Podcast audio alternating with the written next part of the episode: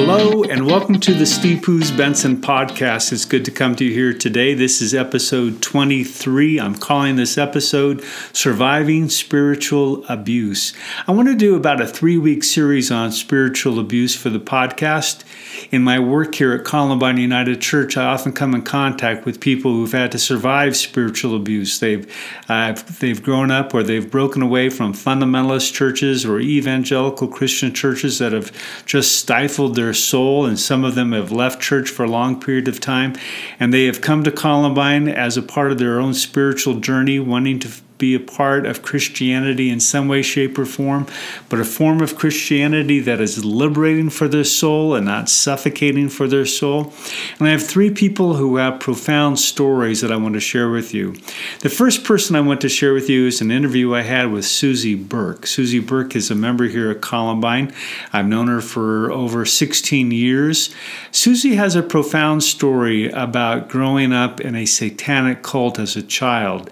It is a really really moving, moving and disturbing story about a satanic cult and how satanic cults are alive and well, even in Denver, yet here to, today. And she talks about how, as an adult, she had to come to terms with her memories of being in a satanic cult. And after years of therapy, she came to a place of healing and wholeness. I really want to encourage you to listen to this and maybe to share this podcast with other people who might be wrestling with severe depression, who have grown up in fundamentalism, and maybe at their worst have survived a satanic cult and they don't know where to go and how to find a sense of healing. Susie's story is compelling, but if you live through something uh, similar to this, she will help you see that your situation, your story is real, and that you are a person who deserves to live a healed, whole life. So here's my interview with Susie Burke. The interview lasts right at about 40 minutes. I would encourage you to listen all the way through the end because she brings us back to a space, place of God's healing in the middle of her life. Here's my interview with Susie Burke. So I'm really excited to be here today with a good friend of mine, Susie Burke. Susie is a member here at Columbine United Church. Uh, Susie, tell me something about yourself. Who are you? Huh, that's a good question. Tough question, actually. um, well, I'm a nurse and a therapist. Um, I'm a mom. I'm a grandma. They call me Oma. Um, How many grandkids do you have? I have three: a five-year-old, a three-year-old, and a one-year-old.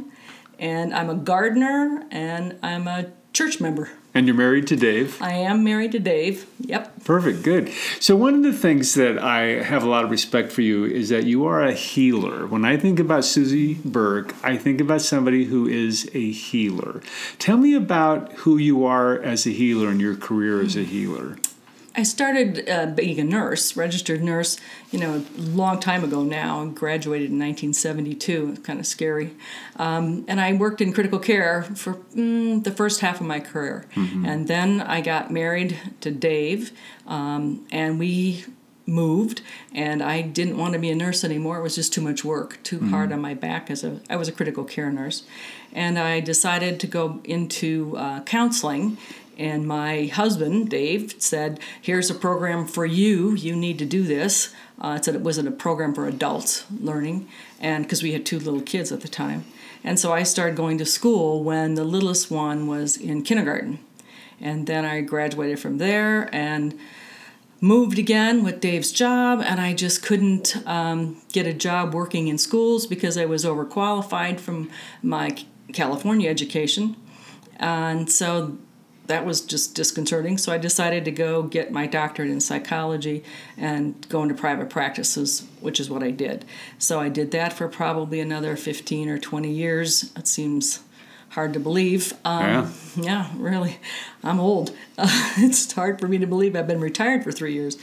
And so I started working um, with children originally and then I moved on to families and um, married people. And then I started to work later on in life, I started to work with uh, trauma, people who were traumatized when they were children. Traumatized when they were children. What got you into that? It, it's a, I'll make it quick as I can. Um, it really, it started because I went through a period of just severe depression, just unrelenting, unable to get out of bed, couldn't move Um, didn't want to live depression, which I, I mean, there's depressions comes in different forms, and I was severe, not psychotic, but severe.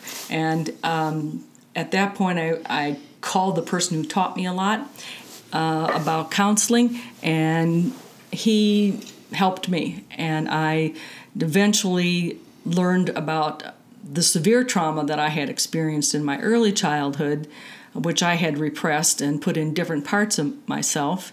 So I went through that for about 10 years of therapy, and I learned a great deal about how to work with severely traumatized people.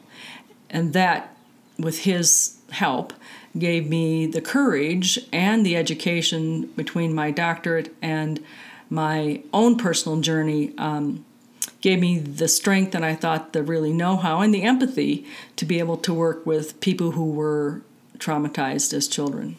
And you know, it's one of the reasons why I wanted to talk with you today is is your uh, trauma as a child mm-hmm. and how it affected your life. You know, one of the things that is important to me is healing people from spiritual abuse. Mm-hmm. I see a lot of people who are victims of spiritual abuse and want to try to find bring them to a sense of wholeness in their life. Mm-hmm. And when I heard your story for the first time, I, I was my jaw dropped. I was shocked. You know, I'd, I'd heard about ritual spiritual abuse, but had never actually talked with someone who I knew and respected who had lived through it. Mm-hmm. And so, what I'd like to have you do is for the people who listen to this podcast, um, tell us about your childhood. Tell us about your teenagers. What was it that you lived through? What is ritual? Uh, what is ritual abuse? Um, there's a probably a psychological definition, mm-hmm. but there's mm-hmm. also probably Susie Burke has a definition of ritual mm-hmm. abuse. Um, what what is ritual abuse? And I'm going to give you the the clinical um, definition. Um, I'm going to paraphrase it from a ritual abuse website that I like, which is ritualabuse.us. Um, and ritual abuse is a methodical abuse. Uh, often uses indoctrination. Uh, it has mind control and torture in its, uh, and it's done by cults, uh, cult members. It is a really profound torture. Um, there's physical abuse, sexual abuse, emotional abuse, mind control, torture is involved. It's just amazing. Um, it it goes on for years. It usually starts when you're very young, and it goes on. For mine was about ten years. Wow. Are you comfortable talking about it? Oh yeah. So very much so. So let's dive in a little bit. Tell me what what the ritual abuse looked like for you when you were a child. I'm going to try to see if I can do this and in how I kind of started to rem- remember it. It started as a severe depression, and when I started to have the memories come back. How old were you when you had the depression? Um, I think thirty something. And so that's when you started having flashbacks. Yes, yes, that's when that's when the depression was really pronounced, um, and that's when I went into therapy and I tried different people and it didn't work. So that's when I had a call a person who taught me therapy. And it started with headaches and depression and headaches. Um, that's not uncommon with severe depression um, and people who have dissociative identity disorder, which is where this all ended up being uh, at the end and kind of the middle of this therapy. I realize that, but that comes from severe long term abuse as a child. Mine had uh, instances of um, Let's go back. Talk about okay. it as a kid. Talk okay. about it as a what happened as a little kid. As a as a this is kind of how this goes in, in your mind. I have to I have to help myself remember this because it doesn't start out with the worst it, it, it, the mind is sort of like an onion, and you, it starts out with kind of the peripheral trauma, and then as you continue into therapy, it kept getting worse and worse and worse, and the memories kept getting worse and worse and worse, and the nightmares kept getting worse and worse and worse, until I found myself being a two-year-old in the basement of a church with a knife in my hand, uh, stabbing, I thought, a baby on an altar. I think it was a doll. Um, after years of therapy but that was the worst memory so but that didn't come until the, like the very end of the 10 years of therapy mm-hmm. mm-hmm. Um, and that's when a part of me started to show up and i that part i called zelda and that zelda part um, was so put away and so protected by all the other parts that was built around because of all the previous trauma as she was a little older. So there were times when I had holes all over my head. I would wake up and I felt these holes all over my head, and I, I just couldn't figure out what was going on. And it was uh, the memory came that was a crown of thorns put on my head, and that's where the, they had stuck it on my head. So I How had, old were you when they, they and, and who is it that's doing this abuse? Who is this? this this is cult members. This, this was this was uh, some of this abuse was in the basement of the church, the Catholic church that I grew up in. Wow. Um, wow. It was. Um, wow. uh, my father was involved, and a lot of uh, his friends and associates. Some of them were, you know, doctors, dentists, priests. Were- Was it a satanic cult? This was a satanic cult. Eh, Not all ritual abuse. I don't know. I mean, we we try in my profession not to use the word satanic cult because it just freaks people out right away. So they usually leave that word out. So when I wrote the book called Wholeness: My Healing Journey from Ritual Abuse, I purposefully let out that word. Um, but yes, mine was satanic uh, abuse. So there was chaining onto the altar. There How, how, was whoa, whoa, whoa, whoa! Chaining, Chaining. onto the altar. yeah. so, as a, first of all, as a two-year-old, As a two-year-old. you are you are you think you're stabbing Yes. a baby, Yes. and then you're chained to the altar. How Yes. old are you when you're chained to the altar? I, it, the memory is, you know, are, are probably around, I, I think three, four, five. Um, wow. When this was really at its height for me, uh, it is when in therapy when I would would start with these memories. They always started as abreactions because What's a, what's an abreaction? ab reaction. Okay, let me help see if I can make this real clear. There's a big fight in the, in the psychological community about uh, repression. I believe there is a such thing as repression. I lived it, and Bessel van der Kolk and some of the hot shots in the trauma world in the psycho, psychotherapy world really understand this and they talk about two kinds of memory declarative memory and iconic memory and traumatic versus non-traumatic basically traumatic memory goes into the body it's stored in the body so it's mm. called somatization which is body so my memories were not in my frontal cortex where declarative memory, non traumatic memory, goes and is processed in picture format, but traumatic memory is stored in the body. So you have body memories. So they're body memories. So abreaction or revivification is you relive the trauma. So before you relive the trauma, however, you start to, for me, I started to have nightmares, headaches. Um, the depression was profound. Um, and then I would start having as as the repression, and I believe in repression, starts to lift and these memories start to come into consciousness or into the frontal cortex in picture format, the body shows it shows up in the body first. So I had moments of all of a sudden I was in shock. I would physically be in shock. Uh, so I was reliving a trauma. And once that trauma became conscious, once I could see the picture, it would instantly go away. And I used to say to my therapist, this is like black magic, which now scares me to even say black magic, um, because it would just go away instantly. Instantly. I could be in shock one second, and I had a therapist that would answer his phone because he knew um, that we were dealing with some very severe trauma issues. And he would pick up the phone and i'd be crying screaming and saying i'm in shock. I'm vomiting. I, I, I i'm gonna i'm gonna die. I'm gonna die here. And he would say you know, his way of doing it was with timeline therapy and that's a whole nother discussion another day would say go inside and look. What where are you? See where you're at. Let your unconscious mind see the picture. And once the picture became forward and i would see it the trauma and the body would stop just instantly stop. So i had lots of that. There were lots and lots of that from from going into shock a couple times to uh, arms hurting where they stuck needles um, felt like bee stings in my arms and They stuck needles in your arms. needles in my arms. They put you to sleep because my, my father was an anesthetist. So i think they used drugs as part of this um, um, abuse part of the ritual abuse and there were so i had body memories of my antecubital space where i believe they put needles And so this is when we say ritual abuse. Mm-hmm. So is it ritual as far as like in a in a church on an altar? Yes. Um, using some of the the paraments, if you will, of the Yes. church to robes were Robes. Yeah, sometimes candles. rides, candles, black candles in a circle. Yes, pentagram, pentagram. pictures of a goat, Uh, some yes, satanic some, pictures. some yeah. sometimes of goats. Sometimes a cross is upside down. crosses upside Mm-hmm, down. Are they worshiping Satan? You know, I was only what five. You know, Mm-hmm. from two to this. This went on starting at two for about ten years.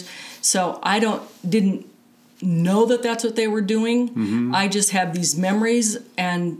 I'm assuming that's what they were doing Mm-hmm. because there was celebration at the end and there was drinking of blood. I think it was wine, but I don't know that. At But they were they were drinking in Out of a chalice. Part of the ritual was that they celebrated that it was blood. Yes, and it was out of a chalice, and so it it was um, representative of of how. You, if you went into a church, right, and you see an altar and a cross and chalices and people in robes, you think of it as um, a religious type of ceremony. And so, yes, I think it was a ritual abuse. I think it was satanic ritual abuse because it was done um, the opposite of, of why I go to church here. Right. So they change you to an altar. Why would they do that? Well, because you run. You know, I, Oh, you I, I. Oh. remember, yeah, I remember running. At one point, when I was really struggling one day, um, I thought I was going to run out of the plate glass window in my house, and I started uh, running. Uh, and It's okay. Keep on talking. dropped to my knees and just sobbed and called my therapist and he did what he does and he you know just breathe go inside look around go on your timeline where are you at? And i was in the church and i was about five and i was running. And he said okay now bring in your resources. So he did a lot of resources using spiritual resources. So he would say bring in your spiritual resources and for me coming from a christian background mine were christ and mary and joseph. Usually christ was first and he would show up. And mary would show up and he'd say have and then mary would pick her up or christ would pick her up. And he'd say let's get out of here. And then we'd leave the church and my thinking and he would help me do that. And then we would process that that memory and that event. We would look for the decisions that i made as a child. We would do a healing with he always had me uh, go into christ and have a healing light come into the little girl's head and come through her body and ask if there, she had any questions and if she is okay. And once her eyes started to sparkle and she felt safe um, then we could end that session. So go back to your childhood. Um, crowns of thorns jammed on your head. Mm-hmm. Um, what other thing? What are, as you grow older? What what did the ceremonies look like?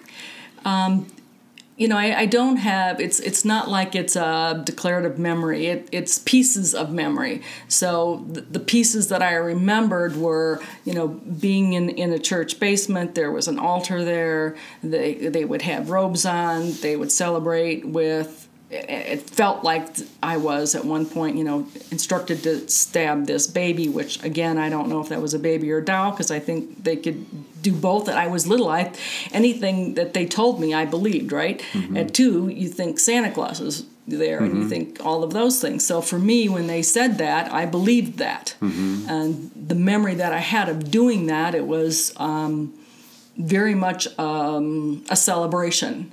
There was a lot of celebrating around that that I had What is that? What do you mean celebration? Um, a lot that- of raising up of the chalices and a lot of joy, and they they seemed to f- filled with j- more joy at that time because I had com- done what they the ultimate thing, right? The ultimate thing. So now I was one of them.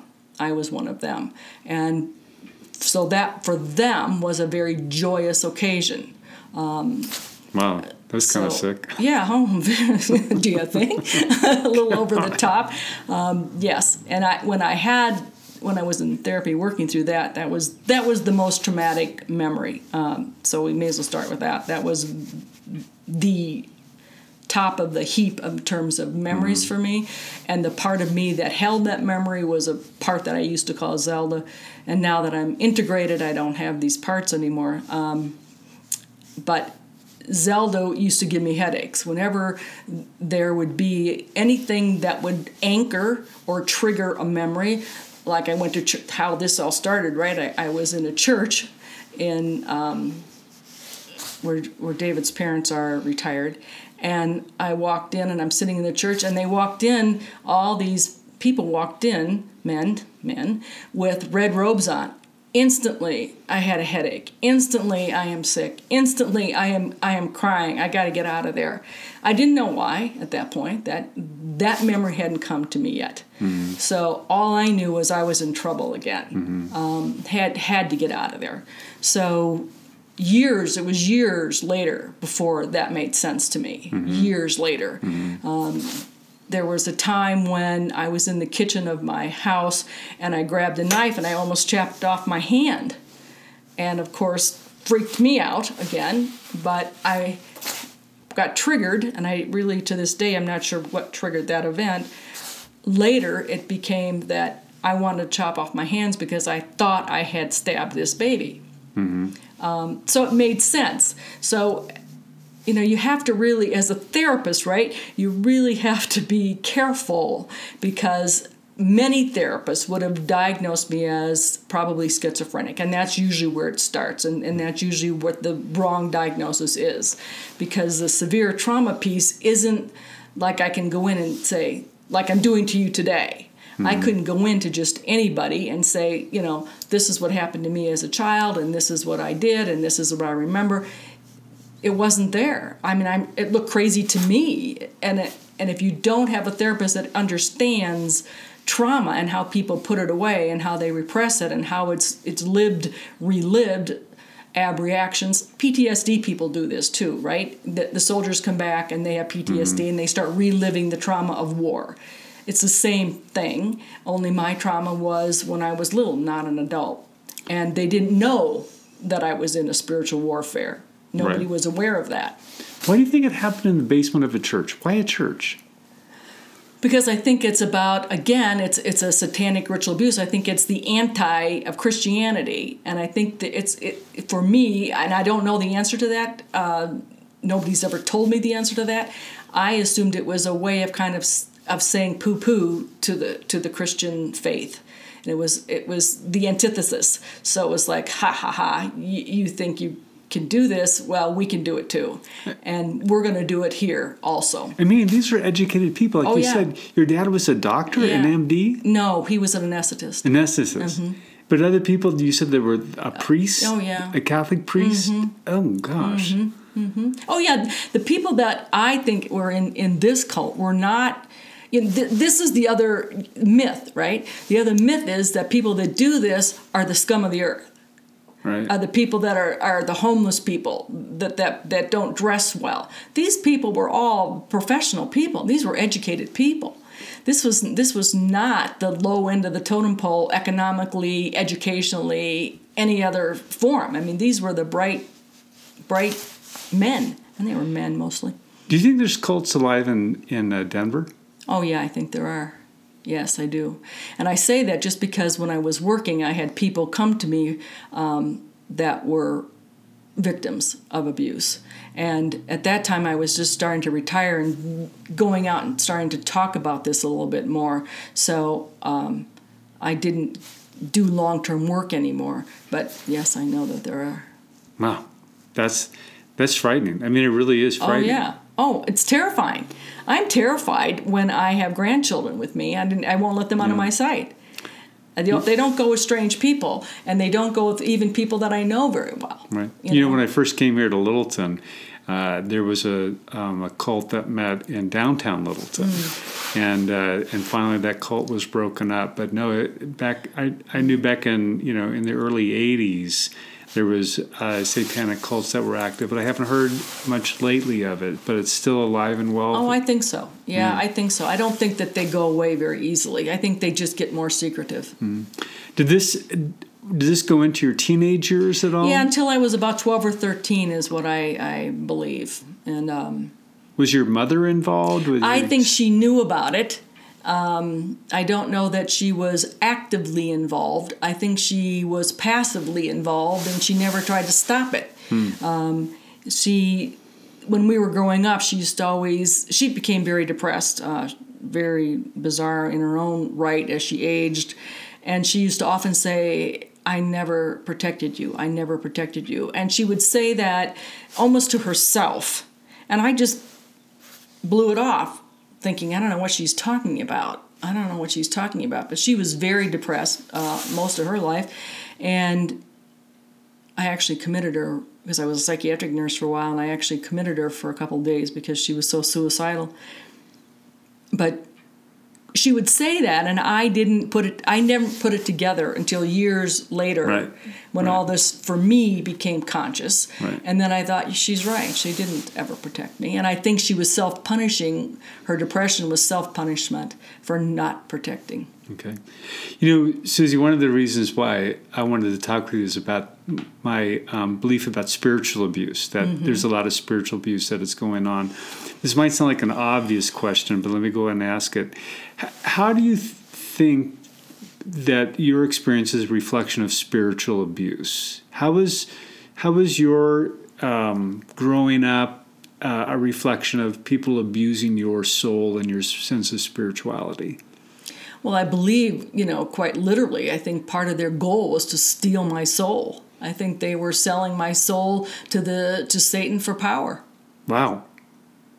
Wow. I mean, I'm just seeing my jaw drop. Right. Say that again? I I believe that one of their goals was to honor Satan and s- sell my soul for power.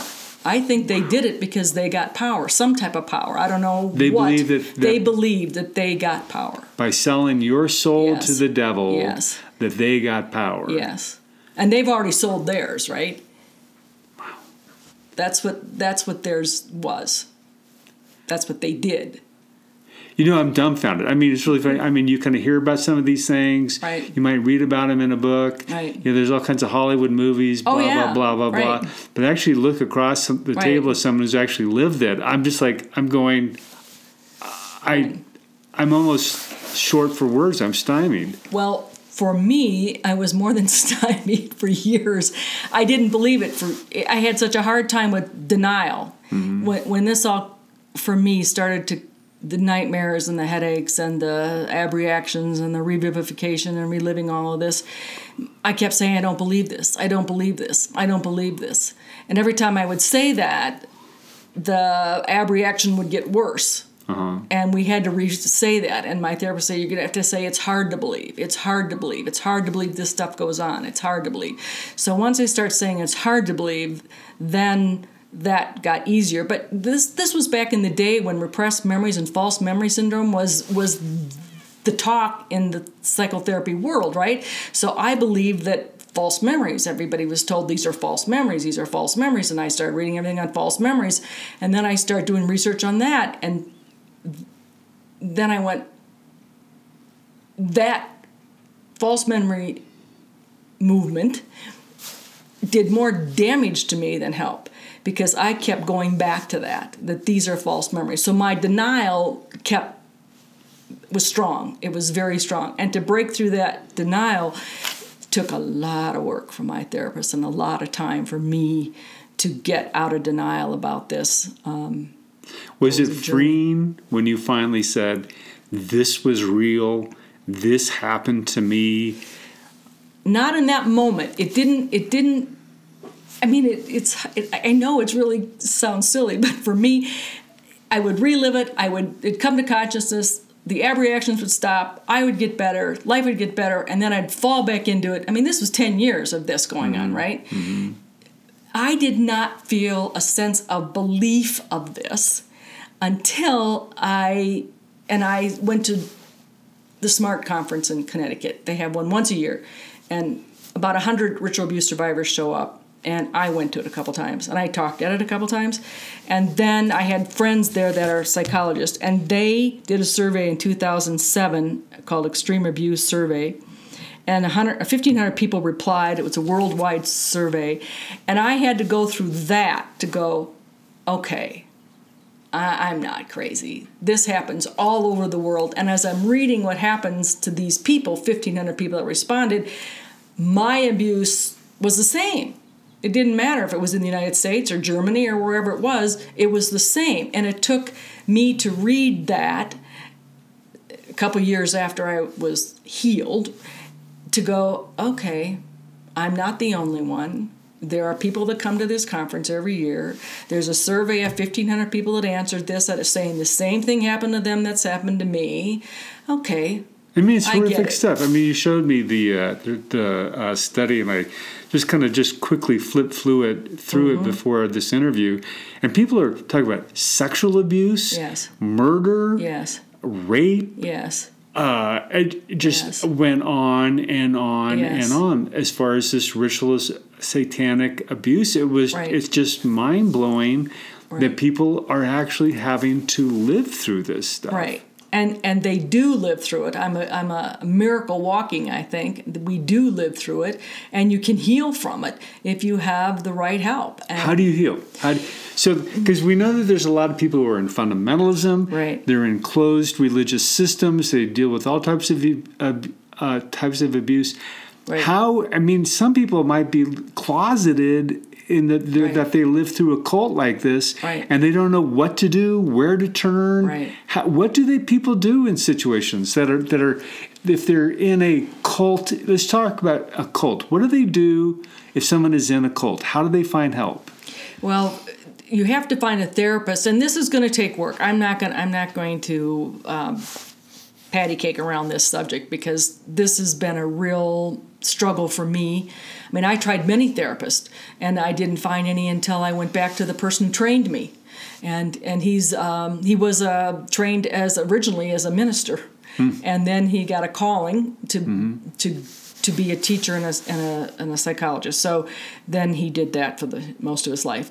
But his approach is so different than so many because he has um, experienced uh, people like me that were ritually abused. And to find someone that can do this takes time, it takes perseverance, and you have to be willing to call and say, you know, do you work?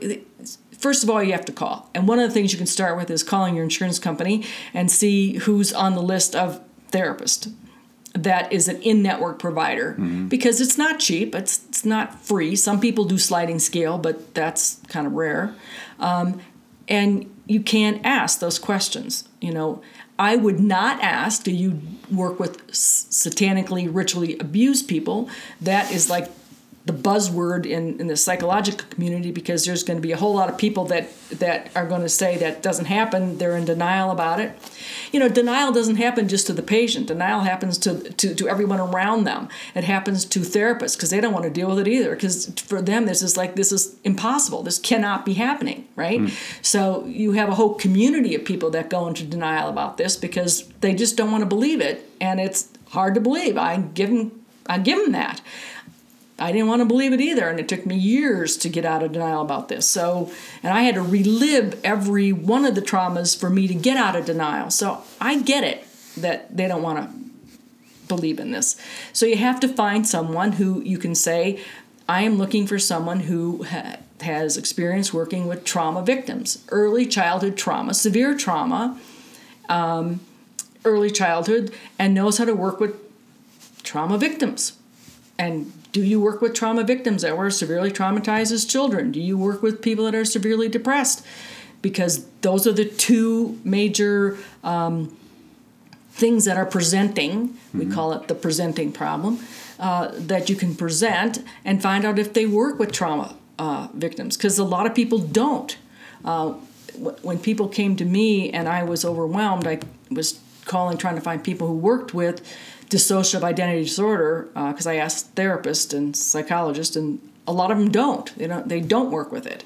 So I wouldn't use those words. I would use severely traumatized as a child, severe depression. Do you work with that? Because there are trainings. Um, that people go to for trauma therapists. So you can look for a trauma therapist who hopefully takes your insurance that you can get to know and trust. This is not you take a pill and you go home and you're better. Mm-hmm. Um, I didn't take any medication because it didn't help me. I tried early on. I went to someone um, that was a psychologist in a different state, and they wanted me to take antidepressants. I tried it for a short period of time, and it can help. I'm not saying don't do that. It can help, and it helps some of my patients. This sometimes it does help. It is not the only answer. However, my my big bugaboo is that people want a pill and they want it to take it and they want it to go away it's not how this works when you've been traumatized. The, the medication can be helpful. I'm not anti medication, but it's not the only thing you have to do. You have to be willing to go into therapy, you have to be willing to stay in therapy. And I'm not saying um, that you have to do it every day for the rest of your life. I did it for months at a time, and then I would feel like I was done and I was doing well. And my therapist would say, Great, let me know if you need me. And I could go three months, six months, and I was fine. And then I would get triggered. I'd walk into a church and somebody had on red, red robes and happened to be a whole bunch of men with red robes that I didn't even know was going to be a trigger. And they walked down the aisle, and now I'm triggered, and now I'm back in therapy. Right. So it was up and down. It wasn't a straight linear shot of stay in therapy forever. It was up and down. I was in and out of therapy, um, trying to because I, I I had a family. I had to raise a family. I I had I had small children. I had a husband that had a career that wasn't home. I had to get kids to school. I had to go to events with him. Uh, I had to function, and um, I did sort of function. People, you would ask friends of mine that knew me back then, and they had no clue. They yeah. had absolutely no clue that I was. Uh, I felt like I was just a zombie. I just was going from one thing to another. And I used to get in the car and say, "Okay, you're in the car. Hold the wheel. Turn on the car. Strap the kids in. Go slow. Stay on the right side. Okay, what? Where's your speed limit?" I'd have to talk myself all the way to wherever I was going mm-hmm. because I was so depressed. And I was fortunate that when I would get ill with the shock or other symptoms that were overwhelming, my husband or my uh, would call the ther- my therapist and say, "Help, help me, help me," and he'd hand the phone to me, and I'd be laying in the bathroom sick. So you have to have determination. You have to ask the therapist, "Do you work with this Will you work with severely traumatized? Do you work with severe depression? You've got to develop that trust. And you have to have, I think, you have to have a support system around you. I don't think I could have done this without a support system of my husband being willing to, when I would give up, and I would say, You, you don't need me anymore. You, you don't need me. He would say, You're a fighter. You've always been a fighter. Your fight. And then I could do it again. And I did have a day where, um, I hate to say this out loud, um, where I was very suicidal. The memories were terrible. The physical pain was unrelenting. I couldn't um, stop it. And um, I really wanted to hang myself. So I talked about uh, to myself, you know, if I hang myself, my husband can remarry, the kids will have a functioning mother, my husband will have a functioning wife. Um, they'll they'll actually you know be able to cook and clean and do things that I'm not able to do. Um, it, will be better for them. It'll be better for them, and I believe that. And um, and this is a true story. And again, you know, I have to be careful how many people are going to believe this, but this is true. I headed to the basement. And um, at that moment, a golden light showed up, a huge, huge golden light, this um, half the size of a the room. It was kind of like I, I thought it reminded me of a very big person, but it was just a golden light, and it dropped me to my knees, and I was like, oh God, now I'm really crazy. I'm just really lost it here. And the light just said, um, help my children, help mm. my children, help my children. Said three times. And I went, oh, how, oh no, this can't, this can't, no! I'm a, I'm a degenerate Catholic. I just, I don't even go to church. I just, I'm just trying to take care of my family. And, um, but the desire to hang myself was gone. Hmm. It was gone. And um, I don't know if I told my husband that for years. I didn't tell my therapist that because I was afraid he'd commit me. Um, really, it was true. I didn't. I didn't tell him that. I didn't tell him a lot of that kind of stuff because I knew, as a therapist, I knew that if someone got that suicidal, you're going to have to commit them. And then I, I used to work in a, in a locked ward, right? So I'm thinking uh, that means Thorazine, that means Haldol, that means shock treatments, that means all these things that I had strapping people. To, I did all that as a hmm. nurse. I ran a, an inpatient locked unit in a psych ward. So for me, I'm like, oh my God, that's going to happen to me. So I can't tell anybody any of this. So I didn't. I didn't. And, um, you know, I got lucky. Um, and there was a part of me that said, why me? Why me, God? Why me? Why don't you go and help all the other people that are uh, this desperate? Why, why, why don't you reach out to them? Why? It can't be just me. People would believe in you more if you would go out there and kind of show up once in a while. but I think I think that's the hope in all this is that yes. you went through the healing journey. Yeah. You stayed in therapy. Right. You engaged your career. Right. You were a healer your entire career. Right. You re-engaged the church. Right. You've been a member of Columbine for 15, 16 years. Right you participate as a mom, just like as we started, mm-hmm. as a as a wife, as mm-hmm. a mom, as a grandmother. Mm-hmm. So the hope that I'm going to hold out for everybody is that you can endure. Oh yes, you can survive. Yes, and and you can use your spiritual resources. You can go inside and you can just relax get that brain to really slow down kind of mindfulness meditation right? Mm-hmm. and and i use that and i can really i can really slow my my mind down and that's why i do mindfulness and meditation. And i can ask for my re- spiritual resources to show up. Mm-hmm. and they do. And they will. And they would show up and then i would get help. Good. Hey we're at our time. Okay. I want to uh, plug your book. Your okay. book is, tell me about your book again. The title is Wholeness My Healing Journey from Ritual Abuse by Susie Burke, RN PhD. It's available on Amazon in any form that you want.